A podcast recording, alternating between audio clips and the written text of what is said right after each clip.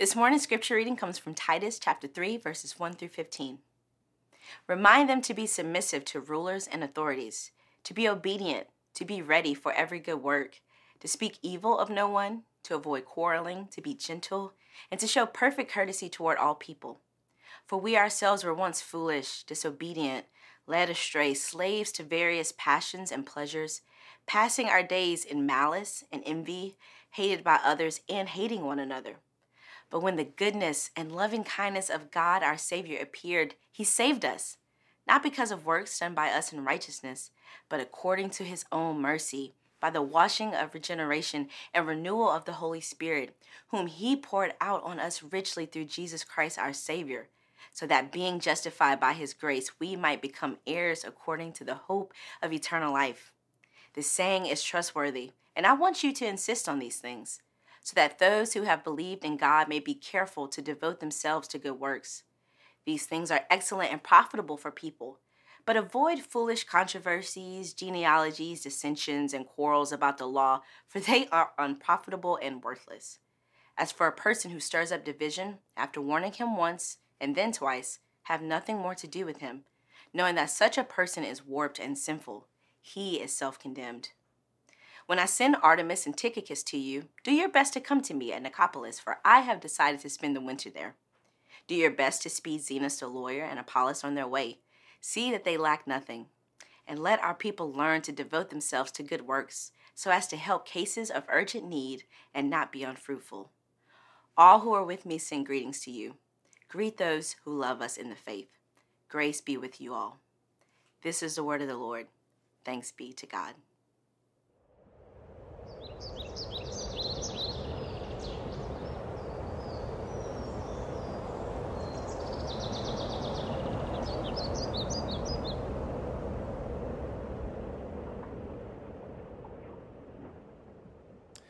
Good morning, Grace DC Network family. This is Pastor Joel from Grace Mosaic, and I greet you today on the day of Pentecost. This is one of the highest and most important days of the Christian year.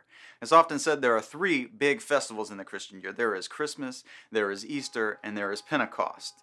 But we all know the first two of these, Christmas and Easter, get all the love from us, and this third one of Pentecost is often overshadowed. The work of the Holy Spirit, the importance of the Holy Spirit is often overshadowed, but we take this day to celebrate the birth of the Christian church, the beginning of the global movement of women and men, boys and girls who follow Jesus, who proclaim God's kingdom come, God's will be done, who are given gifts of the Holy Spirit. We remember that Jesus, who had ascended to his Father that we celebrated 10 days ago on Ascension Day, Jesus was faithful to his promise that he gave his early followers and friends when he said at the end of Luke's Gospel, Behold, I am sending the promise of my Father, meaning the Holy Spirit, upon you. But stay in the city until you are clothed with power from on high. Clothed with power from on high. The title for this Pentecostal message I bring to you today is The Makeover. The Makeover. There's been a lot of commercial success in film and television shows on the concept of a makeover, taking something or someone that is a mess and restoring it or them to a place of beauty. You might have a variety of shows, of movies running through your minds right now. It is so common that it's ubiquitous. Shows like uh, What Not to Wear, or one that I grew up with when I was a kid, Extreme Home Makeover. See, these shows are, are, very formulaic. They always start out with surveying the problems of the thing needed to be renovated and restored, and then comes onto the scene the show's restorers. That could be a designer, that could be an architect who, who come on and the, the music's a little wonky and they say, wow, what a mess we are dealing with here. We, we got a lot of work to do with this mess. One such story I grew up with was the movie, I don't know if you know it, The Mighty Ducks. In The Mighty Ducks, a washed up former amazing hockey player named Gordon Bombay, he gets a DUI, and the judge orders him in court for his community service that he has to go coach a little league hockey team. And of course, he gets paired up with the worst team in the league. The team is a mess. They can't win. They can't even they don't even know how to play hockey. They don't have the right equipment. Uh, they have these lame uniforms and this lame mascot. But he uses his expertise and his connections, his powerful connections, to teach this team how to actually play hockey. And at one powerful point in the movie that I always remember, they get sponsored by a wealthy donor and they get these boxes in the locker room and they open them up and they're these brand new, beautiful black uniforms with a powerful white Mighty Duck symbol and they get rebranded as the Mighty Ducks. Or take that metaphor to a different sphere. My wife's coworker and friend recently found a plant, a kind of succulent plant that had been thrown out in the alley behind her house, and that that neighbor, whoever threw it out, had given up on the plant. It was nearly dead and shriveled and tiny. Well, Melissa's friend nursed that plant back to life and then gave it as a gift to her. Now it sits in my wife's magnificent indoor plant room, one of my favorite rooms in all of rooms, and that little plant is bursting now. It's big and it's full of life and fruitfulness. What once was shriveled, fruitless, nearly dead is now producing beautiful fruit. These stories of restoration are so common and they're so successful because they hook us.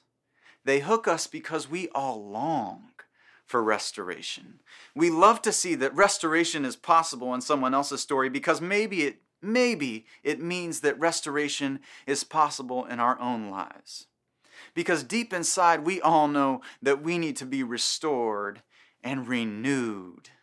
We need newness of life. Brothers and sisters, family, as we begin the slow crawl out of this pandemic together, I know that many of you within the sound of my voice are feeling a deep need for restoration and renewal.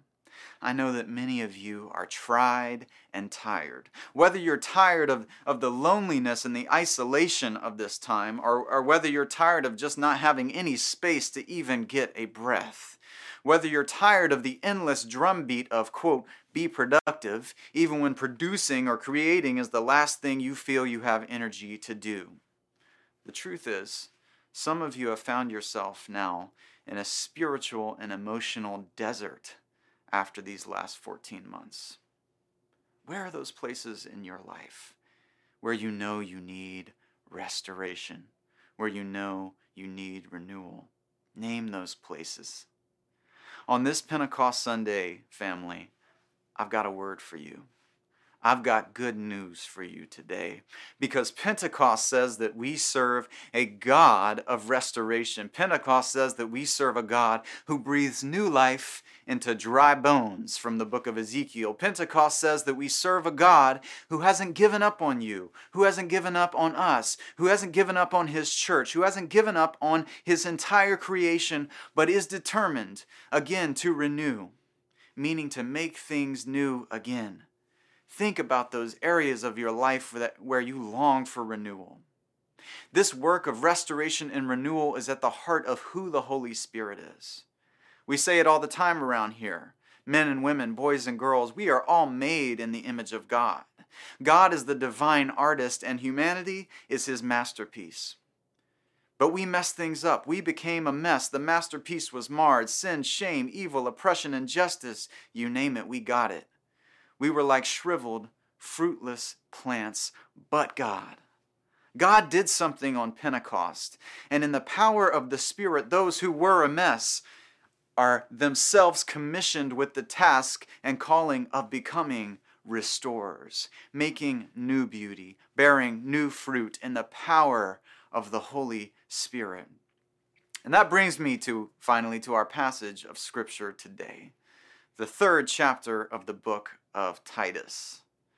This letter, this scripture, was originally read to an early group of Jesus followers on the isolated island of Crete, a young network of Christian congregations that the spiritual father, the elder Paul, had sent his younger spiritual son Timothy. He had sent him there to form and shape and lead these communities.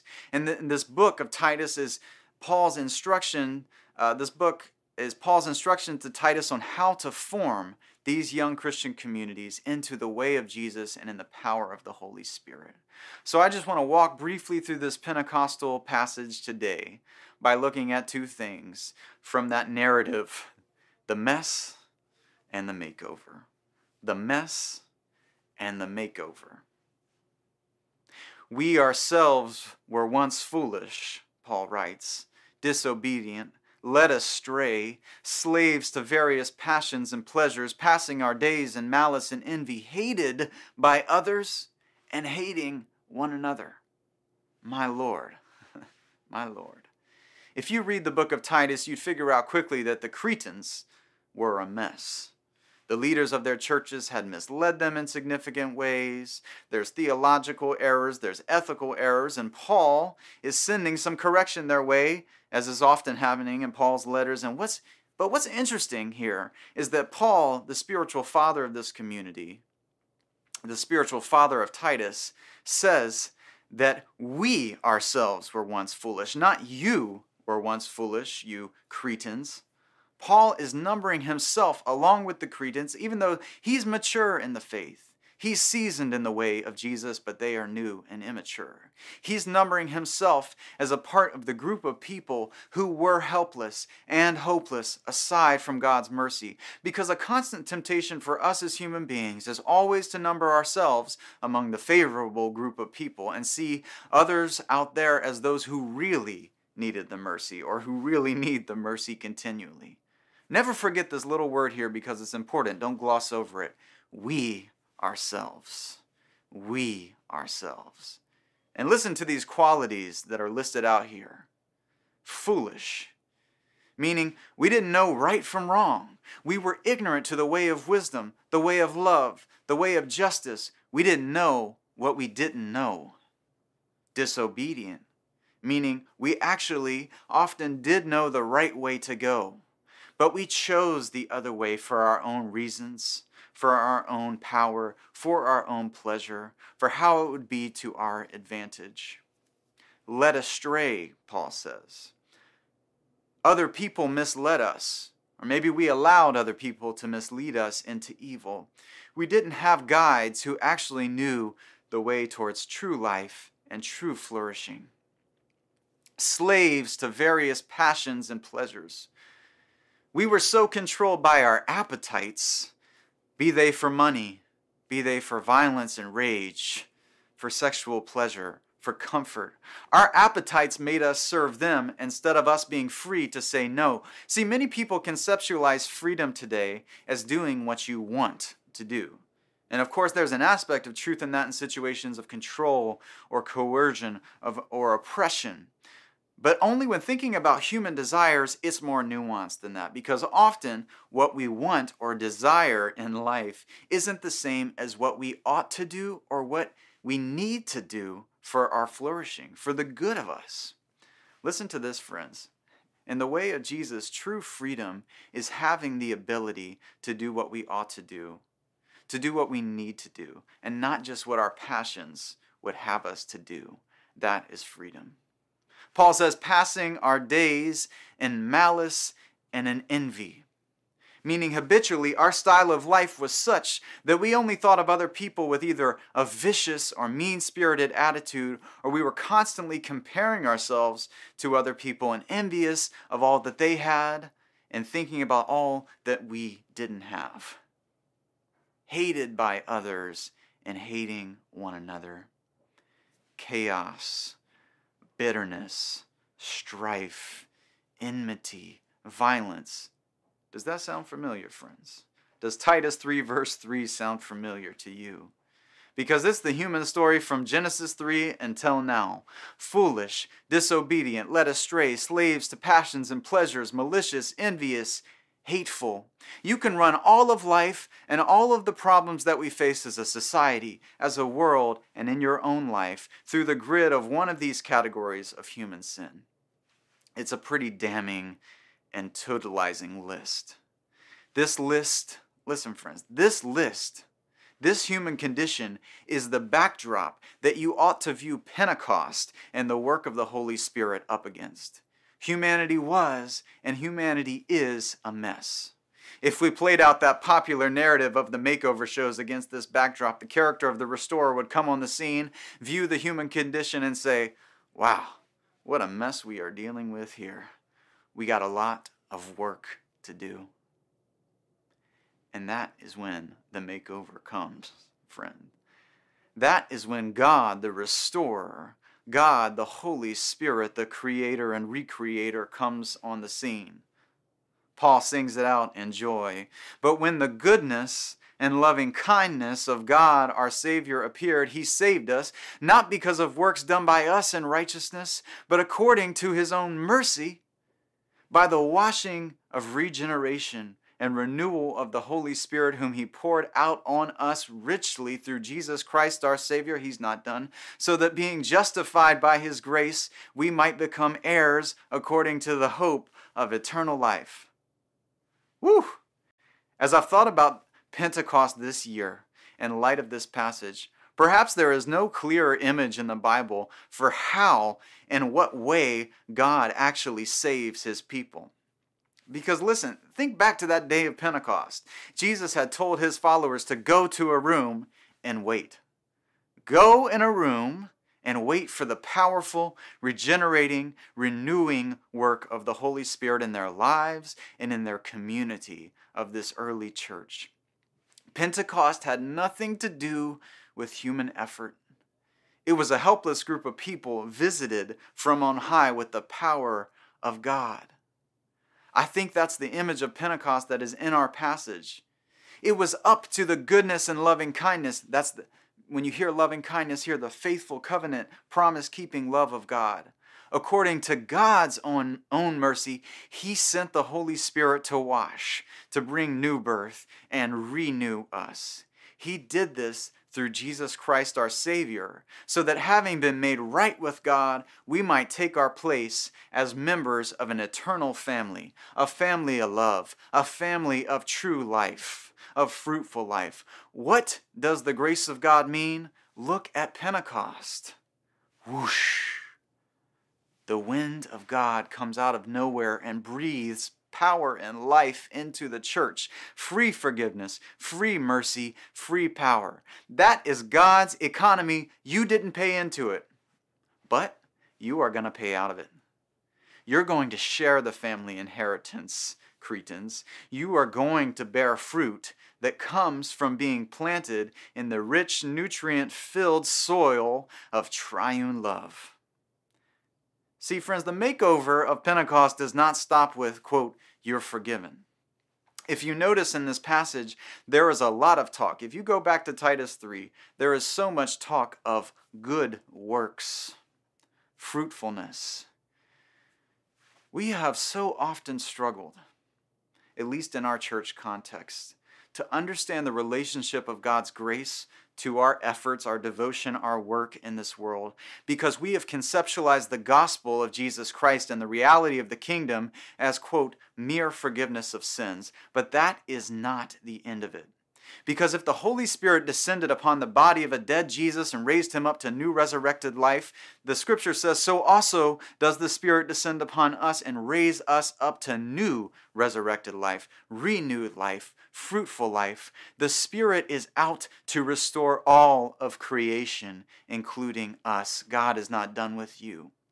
Taking us from foolishness to wisdom, taking us from disobedience to obedience guiding us in the Spirit's way towards life and towards guides who actually know where they're going, taking away our maliciousness and our envy and filling us instead with gentleness, with humility, and with sacrificial generosity, taking away our hatred and filling us with divine love. Do you see the makeover of Pentecost? That's why the rest of the passage is all about good works. And when you hear good works, friends, just think fruit. Just think life as it's meant to be. Just think shalom. Paul says the saying is trustworthy, meaning everything I've said to you is true. And I want you, Titus, to insist on these things, so that those who have believed in God may be careful to devote themselves to good works.